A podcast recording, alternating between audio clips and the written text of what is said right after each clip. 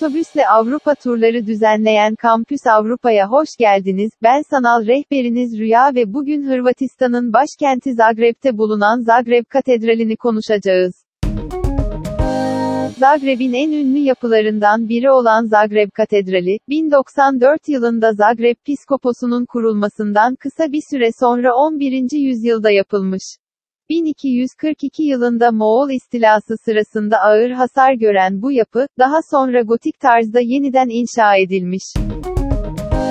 Osmanlı İmparatorluğu'nun sınırlarının genişlemesi, Hırvatistan için de büyük tehdit oluşturmaya başlanınca, halkın tek sığınma alanı olan Zagreb Katedrali'nin de güçlendirilme ihtiyacı doğmuş. Bu anlamda çevresine, günümüzde artık küçük bir kalıntısı duran, savunma duvarları örülmüş, 1624 yılında üst üste çıkan iki yangın, kiliseye ciddi zararlar vermiş. Yeniden yapılanma ile birlikte, güney tarafına usta Ivan Albertal tarafından Rönesans tarzı bir çan kulesi inşa edilmiş. 18. yüzyıla gelindiğinde ise, gotik katedral barok minberi ve zengin bir şekilde dekore edilmiş sunaklarla birlikte daha fazla barok süsleme kazanmış.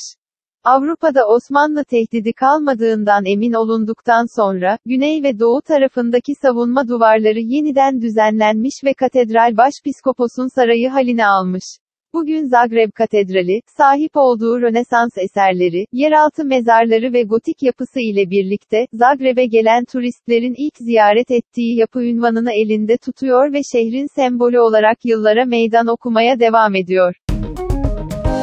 Eğer siz de bu güzel yapıyı ziyaret etmek, Zagreb ve birbirinden güzel diğer Avrupa şehirlerini doyasıya gezmek isterseniz Kampüs Avrupa'yı tercih edebilirsiniz.